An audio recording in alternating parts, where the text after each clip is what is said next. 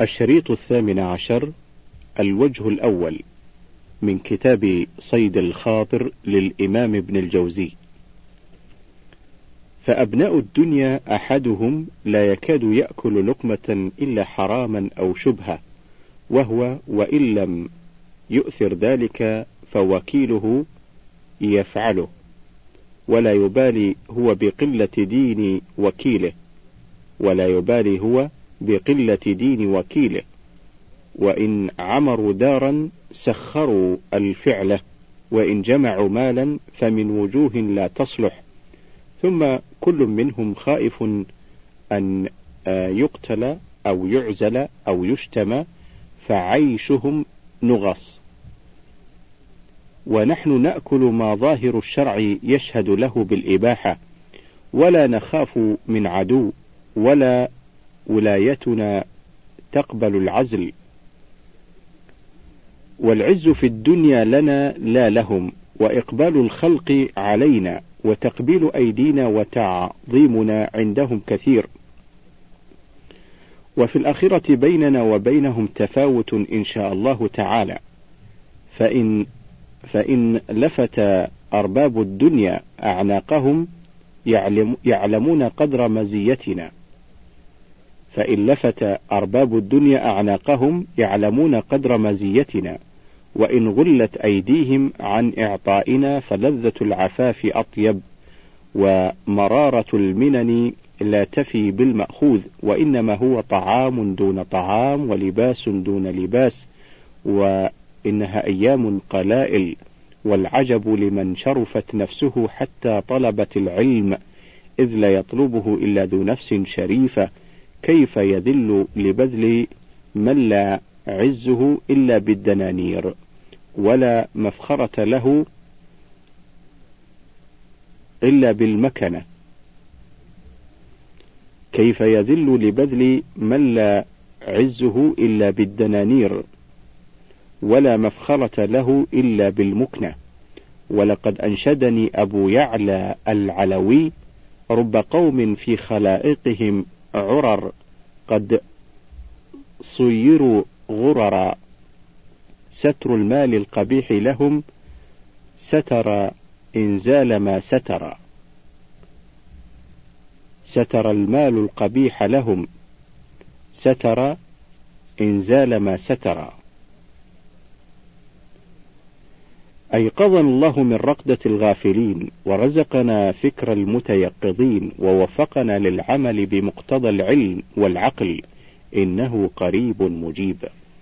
341 وجوب التلطف بالبدن ليقوى على الطاعة. لا ينبغي للإنسان أن يحمل على بدنه ما لا يطيق فإن البدن كالراحلة إن لم يرفق بها لم تصل بالراكب. فترى في الناس من يتزهد وقد ربى جسده على الترف فيعرض عما ألف فيتجدد له الأمراض فتقطعه عن كثير من العبادات وقد قيل عودوا كل بدن معتاد وقد قرب إلى الرسول الله صلى الله عليه وسلم وقد قرب إلى رسول الله صلى الله عليه وسلم ضب فقال أجدني أو أجدني أعافه لأنه ليس بأرض قومي. وفي حديث الهجرة أن أبا بكر رضي الله عنه طلب لرسول الله صلى الله عليه وسلم الظل وفرش له فروة وصب على القدح الذي فيه لبن ماء حتى برد. وجاء رسول الله صلى الله عليه وسلم على قوم فقال إن كان عندكم ماء بات في شن وإلا كرعنا. وكان صلى الله عليه وسلم يأكل لحم الدجاج وفي الصحيح أنه كان يحب الحلوى والعسل وكان إذا لم يقدر أكل ما حضر. الهامش كل هذه المعاني كل هذه المعاني تكرر من قبل. انتهى الهامش. ولعمري أن في العرب وأهل السواد من لا يؤثر أو من لا يؤثر عنده التخشن في المطعم والملبس وذاك إذا جرى بعد توبته على عادته لم يستضر أو لم يستضر. فأما من قد ألف اللطف فإنه إذا غير حالته تغير بدنه وقلت عبادته وقد كان الحسن يديم أكل اللحم ويقول لا رغيفي مالك ولا صحني فرقد. الهامش ذكر هذا من قبل وشرحناه. انتهى الهامش. وكان ابن سيرين الهامش هما اثنان محمد والحسن والمراد عند الإطلاق الأول. انتهى الهامش. وكان ابن سيرين لا يخلي منزله من حلوى وكان سفيان الثوري يسافر وفي سفرته الحمل المشوي والفالوذج. وقالت رابعة الهامش توفيت سنة خمس وثلاثين ومائة للهجرة كما روى المؤلف في كتابه شذور العقور وعند ابن خلكان وغيره سنة خمس وثمانين ومائة للهجرة. انتهى الهامش. وقالت رابعة ما أرى لبدن يراد به العمل لله إذا أكل الفالوذج إذا أكل الفالوذج عيبا. فمن ألف الترف فينبغي أن يتلطف بنفسه إذا أمكنه.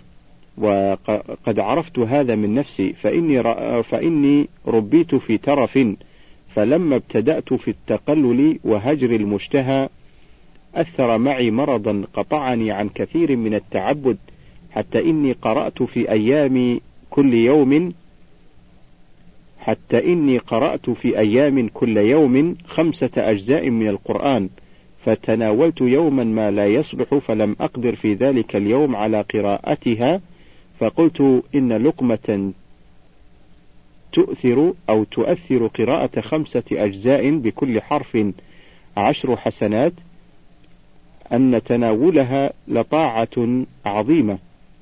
إن تناولها لطاعة عظيمة. وإن مطعما يؤذي البدن فيفوته فعل خير ينبغي أن يهجر. وقد رأى رسول الله صلى الله عليه وسلم رجلا من أصحابه حضر عنده وقد تغير من التقشف فقال له من أمرك بهذا؟ فالعاقل يعطي بدنه من الغذاء ما يوافقه كما ينقي الغازي شعير الدابة. ولا تظنن أني آمر بأكل الشهوات ولا بالإكثار من الملذوذ. إنما آمر بتناول ما يحفظ النفس وأنهى عما يؤذي البدن فأما التوسع في المطاعم فإنه سبب النوم والشبع يعمي القلب ويرهل البدن ويضعفه ويرهل البدن ويضعفه. فافهم ما أشرت إليه فالطريق هي الوسطى. كمال الفطنة بكمال العقل. إذا تكامل العقل قوي الذكاء والفطنة والذكي يتخلص إذا وقع في آفة كما قال الحسن إذا كان اللص ظريفا لم يقطع فأما المغفل فيجني على نفسه المحن. هؤلاء إخوة يوسف عليه السلام هؤلاء إخوة يوسف عليهم السلام أبعدوه عن أبيه ليتقدموا عنده.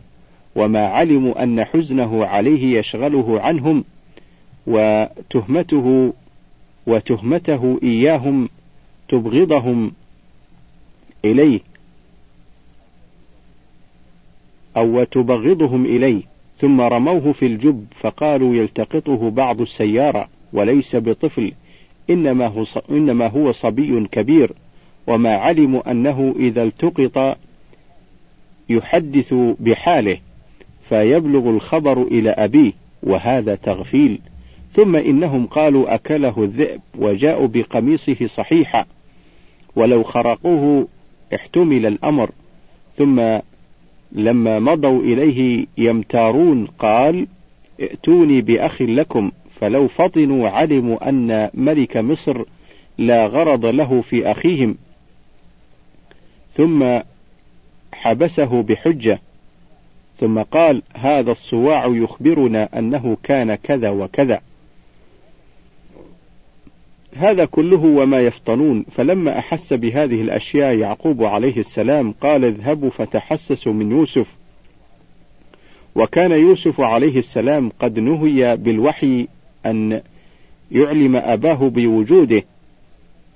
ولهذا لما التقيا قال له هلا كتبت إلي؟ فقال إن جبريل عليه السلام منعني.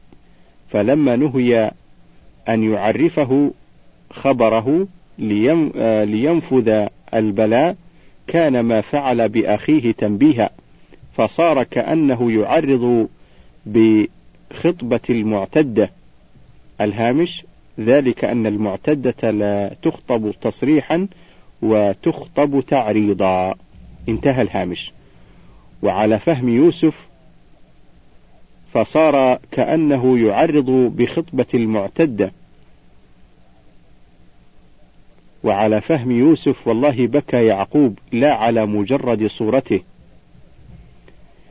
343 قلل علائقك وتزود فالعمر قصير. الآدمي موضوع على مطلوبات تشتت الهم. العين تطلب المنظور واللسان يطلب الكلام والبطن يطلب المأكول والفرج المنكوح والطبع يحب جمع المال. والبطن يطلب المأكول والفرج المنكوح والطبع يحب جمع المال وقد أمرنا بجمع الهم لذكر الآخرة والهوى يشتته. فكيف إذا اجتمعت إليه حاجات لازمة من طلب قوت البدن وقوت العيال؟ وهذا يبكر إلى دكانه ويفتكر في التحصيل ويستعمل آلة الفهم في نيل ما لا بد منه فأي هم يجتمع منه خصوصا إن أخذه خصوصا إن أخذه الشره في ثوره فيمضي العمر. فينهض من الدكان إلى القبر فكيف يحصل العلم أو العمل أو إخلاص القصد أو طلب الفضائل؟ فمن رزق يقظة فينبغي أن يصابر لنيل الفضائل فإن كان متزهدا بغير عائلة فقد كان السبتي يعمل يوم السبت فيكتفي به طول الأسبوع. الهامش السبتي كان من أبناء هارون الرشيد وتخفى كان من أبناء هارون الرشيد فزهد وتخفى ولقب بالسبتي لأنه كان يشتغل يوم السبت ويتفرغ سائر الأسبوع للعبادة. انتهى الهامش. وإن كان له مال فإن كان له مال باضع به من يكفيه بدينه. وثقته أن يهتمه. وإن كان له عائلة جمع همه في نية الكسب عليهم فيكون متعبدا. أو فيكون متعبدا. أو أن يكون قنية مال كعقار ناصفه في نفقته ليكفيه دخله. أو أن يكون قنية مال كعقار ناصفه في نفقته ليكفيه دخله. وليقلل الهم على مقدار ما يمكنه من حذف العلائق جهده ليجمع الهم في, ذك في ذكر الآخرة. فإن لم يفعل أخذ في غفلته. وندم في حفرته وأقبح الأحوال حال عالم فقيه كلما جمع همه لذكر الآخرة شتته طلب القوت للعائلة وربما احتاج للتعرض بالظلمة وأخذ الشبهات وبذل الوجه فيلزم هذا التقدير في النفقة فيلزم هذا التقدير في النفقة وإذا حصل له شيء من وجه آه، دبر فيه. وإذا حصل له شيء من وجه دبر فيه. ولا ينبغي أن يحمله قصر الأمل على إخراج ما في يده. فقد قال صلى الله عليه وسلم لأن تترك ورثتك أغنياء خير من أن تتركهم عالة يتكففون الناس. وأذل من كل ذلك التعرض للبخلاء والأمراء. فليدبر أمره ويقلل العلائق ويحفظ جاهه فالأيام قلائل. وقد بعث إلى أحمد بن حنبل مال فسأله ابنه قبوله فقال يا صالح صني. ثم قال أستخير الله الهامش في قوله صني فعل أمر من صانه. انتهى الهامش. فقال يا صالح صني ثم قال أستخير الله فأصبح فقال يا بني قد عزم لي ألا أقبله أو قد عزم لي ألا أقبله وهذا هذا وكان العطاء هنيا وجاءه من وجوه فانعكس الأمر اليوم. 344 كيف تعامل صديقك وحاسدك؟ العزلة عن الخلق سبب طيب العيش ولا بد من مخالطة بمقدار فدار العدو واستحله فربما كادك فأهلكك. وأحسن إلى من أساء إليك واستعن على أمورك بالكتمان ولتكن الناس عندك معارف. فأما أصدقاء فلا لأن أعز الأشياء وجود صديق. الهامش لأن أعز أعز أي أندر وأقل. انتهى الهامش. لأن أعز الأشياء وجود صديق. لأن الصديق يجب أن يكون في مرتبة في مرتبة مماثل. فإن صادقته عاميا لم تنتفع به لسوء أخلاقه وقلة علمه وأدبه. وإن صادقت مماثلا أو مقاربا حسدك وإذا كان لك يقظة تلمحت من أفعاله وأقواله ما يدل على حسدك ولتعرفنهم في لحن القول. وإذا أردت تأكيد ذلك فضع عليه من يضعك عنده. الهامش أي يذمك. في قوله يضعك عنده أي يذمك. انتهى الهامش. فضع عليه من يضعك عنده فلا يخرج إليه بما في قلبه. فإن أردت العيش فابعد عن الحسود لأنه يرى نعمتك. فربما أصابها بالعين. فإن اضطررت إلى مخالطة فلا تفشي له سرك ولا تشاوره. ولا يغرنك تملقه لك ولا ما يظهره من الدين والتعبد فإن الحسد يغلب الدين. وقد عرفت أن قابيل أخرجه الحسد إلى القتل وإن إخوة يوسف باعوه بثمن بخس وكان أبو عامر الراهب من المتعبدين العقلاء وعبد الله بن أبي من الرؤساء. أخرجهما حسد رسول الله صلى الله عليه وسلم إلى النفاق وترك الصواب ولا ينبغي أن تطلب لحاسدك عقوبة أكثر مما هو فيه. فإنه أمر عظيم متصل لا يرضيه إلا زوال نعمتك. وكلما امتدت امتد عذابه فلا عيش له وما طاب عيش أهل الجنة إلا حين نزع الحسد والغل من صدورهم ولولا أنه نزع تحاسدوا ونغص عيشهم. 345 الإقبال على اللذات وضرره في الدارين. من سار مع العقل وخالف طريق الهوى ونظر إلى العواقب أمكنه أن يتمتع من الدنيا والذكر الجميل ويكون سبب ويكون ذلك سببا لفوات مراده من اللذات. وبيان هذا من وجهين أحدهما أن مال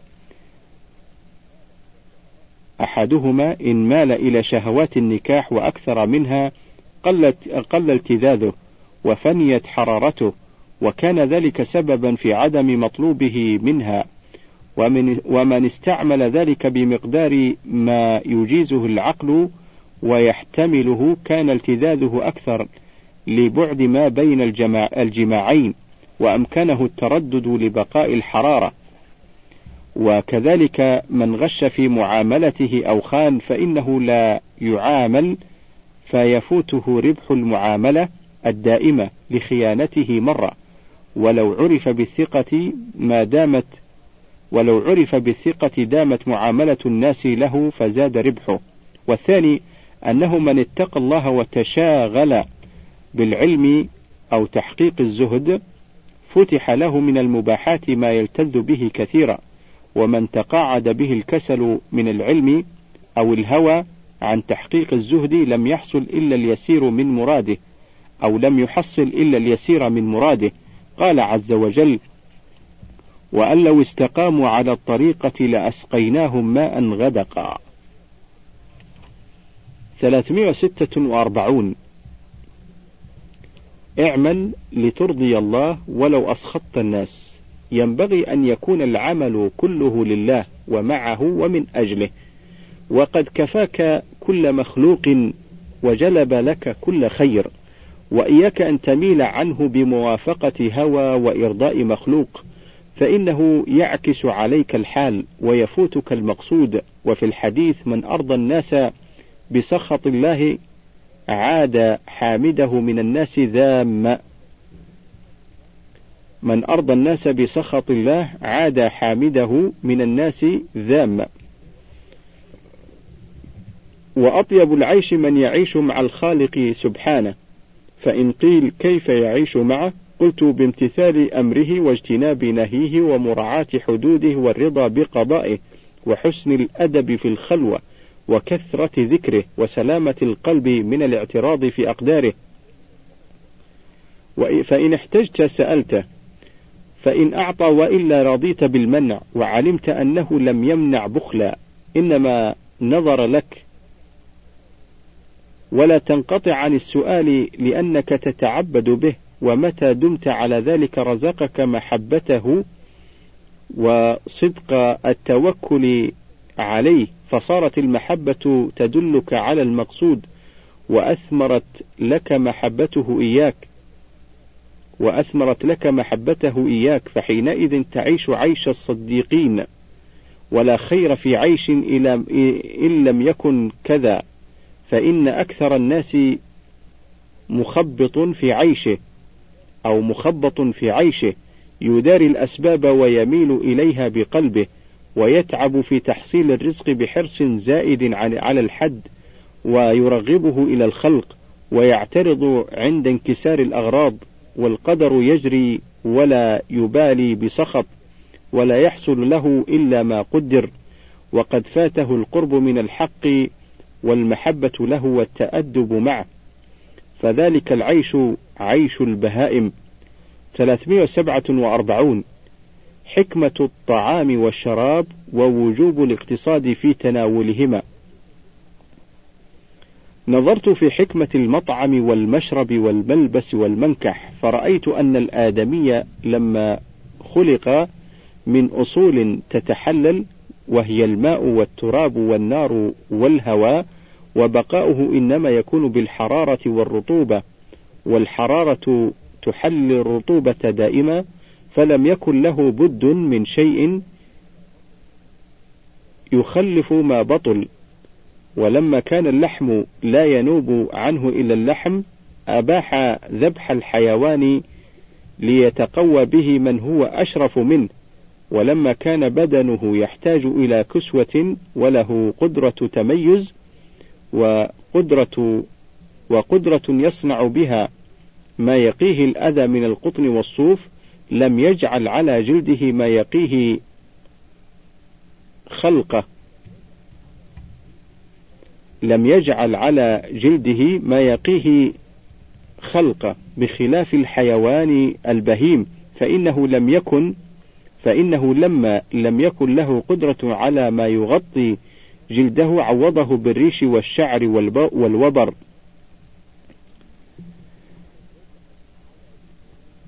لم يجعل على جلده ما يقيه خلقه بخلاف الحيوان البهيم فإنه لما لم يكن له قدرة على ما يغطي جلده عوضه بالريش والشعر والوبر. ولما لم يكن بد من فناء الآدمي والحيوان هيج شهوة الجماع لتخلف النسل أو لتخلف النسل. فمقتضى العقل الذي حرك على طلب هذه المصالح أن يكون التناول للمطعم والمشرب مقدار الحاجة والمصلحة ليقع الالتذاذ بالعافية ومن البلية طلب الالتذاذ بالمطعم وإن كان غير صالح والإكثار منه والشره منه والشره في تناوله وكذلك الكسوة والنكاح. ومن الحزم جمع المال وادخاره لعارض حاجة من ذلك. ومن التغفيل إنفاق الحاصل فربما عارضت حاجة فلم يقدر عليها فأثر عدمها في البدن أو في العرض بطلبها من الأنذال. ومن أقبح الأمور الانهماك في النكاح طلبا لصور اللذة ناسيا ما يجني ذلك من انحلال القوة ويزيد في الحرام بالعقوبة. فمن مال إلى تدبير العقل سلم في دنياه وآخرته. ومن أعرض عن مشاورته أو عن القبول منه تعجل عطبه. فليفهم أو فليفهم مقصود الموضوعات وحكمها والمراد منها. فمن لم يفهم ولم يعمل بمقتضى ما فهم كان كأجهل العوام وإن كان عالما. 348 ضرر مخالطة الأمراء. في مخالطة الأمراء العجب ممن له مسكة من عقل أو عنده قليل من دين كيف يؤثر أو كيف يؤثر مخالطتهم؟ كيف يؤثر مخالطتهم؟ فإنه بالمخالطة لهم أو العمل معهم يكون خائفا من عزل أو قتل أو سم أو سم ولا يمكنه أن يعمل إلا بمقتضى أوامرهم. فإن أمروا بما لا يجوز لم يقدر أن يراجع فقد باع دينه قطعا بدنياه فمنعه بالخوف ولم يبقى بيده إلا عاجل التعظيم وأن يقال بين يديه بسم الله. الهامش كانوا يقولونها بين يدي الأمراء تنبيها على وصولهم أو دخولهم ليقام لهم ويحتفل باستقبالهم. انتهى الهامش. وأن ينفذ أوامره وذلك بعيد من السلامة في باب الدين وما يلتذ به من الدنيا وما يلتذ وما يلتذ به منه في الدنيا ممزوج بخوف العزل والقتل. 349 أحسن إلى الناس ولا تظهر العداوة لأحد. من الغلط العظيم أن يتكلم في حق معزول بما لا يصلح فإنه لا يؤمن أن يلي أن يلي فينتقم. وفي الجملة لا ينبغي أن يظهر العداوة لأحد أصلا فقد يرتفع المحتقر وقد لا يتمكن من لا يعد. بل ينبغي أن يكتم ما في النفوس على الأعداء فإن أمكن الانتقام منهم كان العفو انتقاما لأنه يذلهم وينبغي أن يحسن إلى كل أحد خصوصا من يجوز أن يكون له ولاية وأن يخدم المعزول. فربما نفع في ولايته.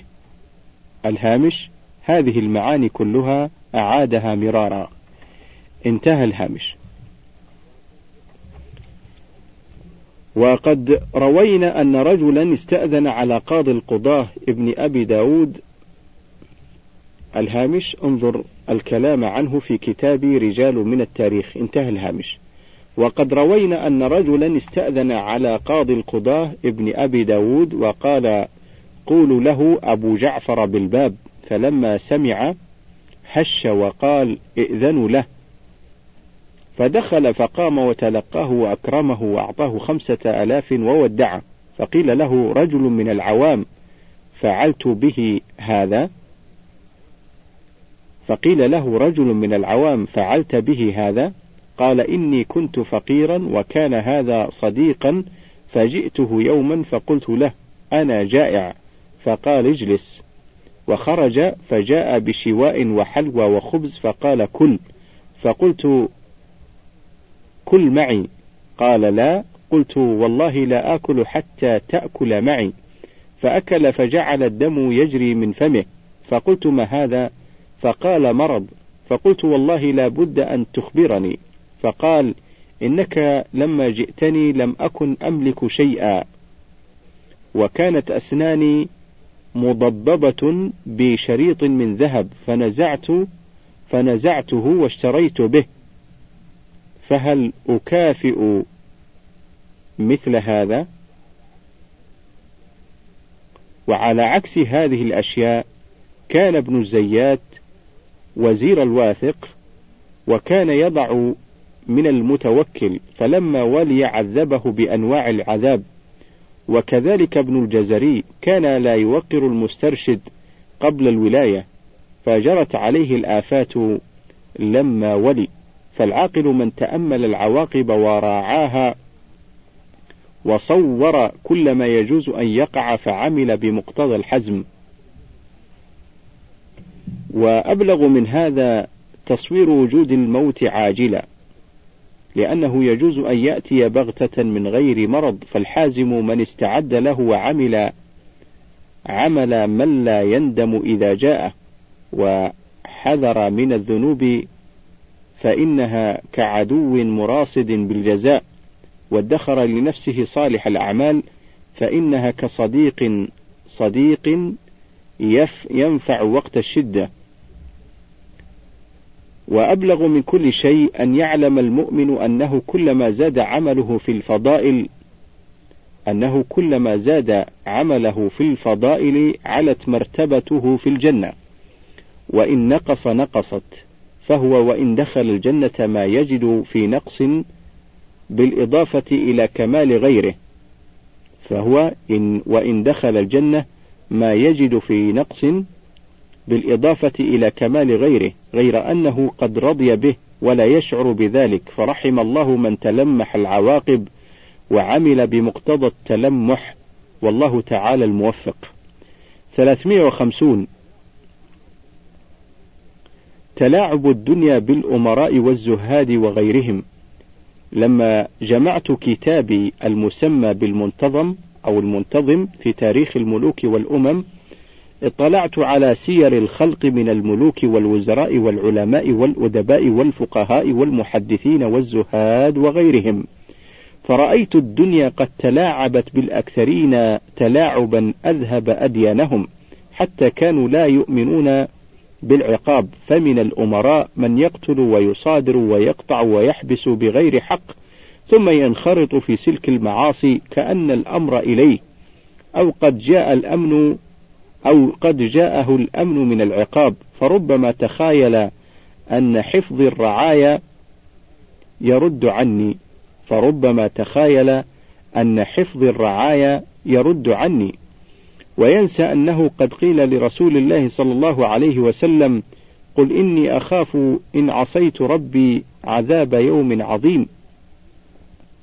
وقد انخرط جماعة ممن يتسم بالعلم في المعاصي لتحصيل أغراضهم العاجلة فما نفعهم فما نفعهم العلم. ورأينا خلقا من المتزهدين خالفوا لنيل أغراضهم. وهذا لأن الدنيا فخ والناس كعصافير. والعصفور يريد الحبة وينسى الخنق. قد نسي أكثر الخلق مآلهم ميلا إلى عاجل لذاتهم فأقبلوا يسامرون الهوى ولا يلتفتون إلى مشاورة العقل. فلقد باعوا بلذة يسيرة فقد باعوا بلذة يسيرة خيرا كثيرا واستحقوا بشهوات مردولة عذابا عظيما. فإذا نزل بأحدهم الموت قال ليتني لم أكن ليتني كنت ترابا. فيقال له الآن؟ فوا أسف لفائت لا يمكن استدراكه.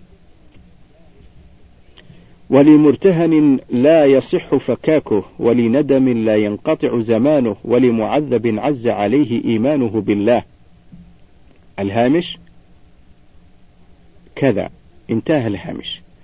ما نفعت العقول إلا لمن يلتفت إليها ويعول عليها ولا يمكن قبول مشاورها إلا بعزيمة الصبر عما يشتهي.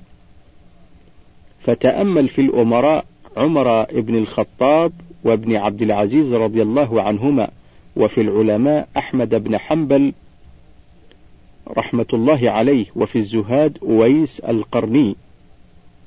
الهامش توفي سنة سبع وثلاثين للهجرة. انتهى الهامش. لقد أعطوا الجد حقه وفهموا مقصود الوجود وما هلك الهالكون إلا لقلة الصبر عن المشتهى.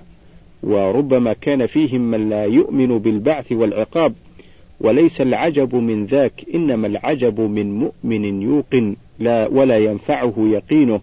ويعقل العواقب ولا ينفعه عقله. 351 صاحب الهمة العالية في تعب دائم. من رزق همة عالية يعذب بمقدار علوها كما قال الشاعر وإذا كانت النفوس كبارا تعبت في مرادها الأجسام. وقال الآخر ولكل جسم في النحول بلية وبلاء جسمي من تفاوت همتي.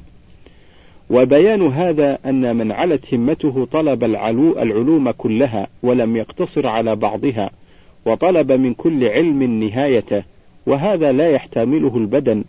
ثم يرى أن المراد العمل فيجتهد في قيام الليل وصيام النهار والجمع بين ذلك وبين العلم والجمع بين ذلك وبين العلم صعب.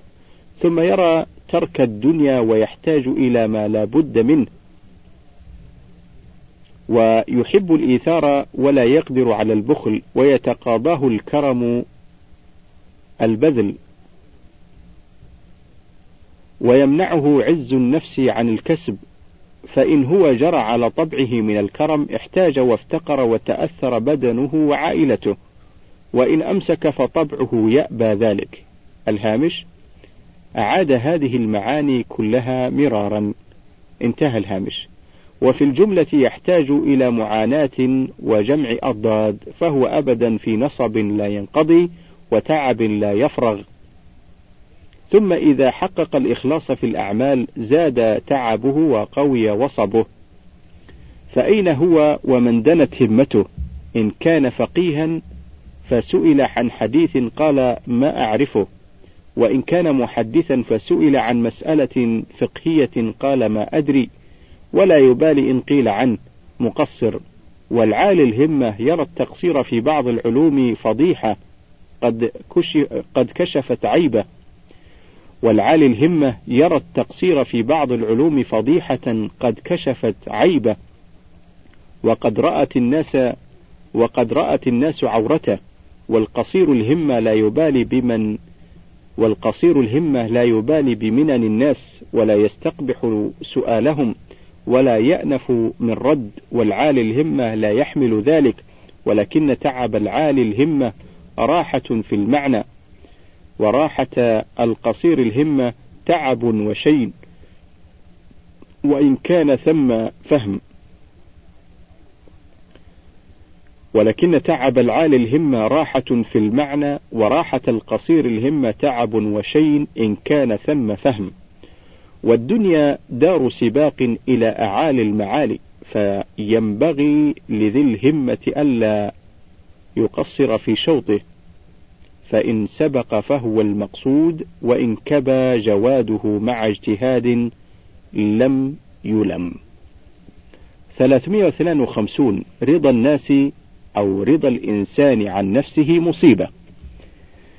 المصيبة العظمى رضا الإنسان عن نفسه واقتناعه بعلمه.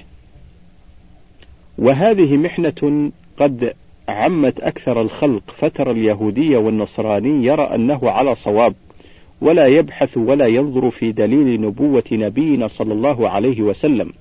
وإذا سمع ما يلين قلبه وإذا سمع ما يلين قلبه مثل القرآن المعجز هرب لئلا يسمع.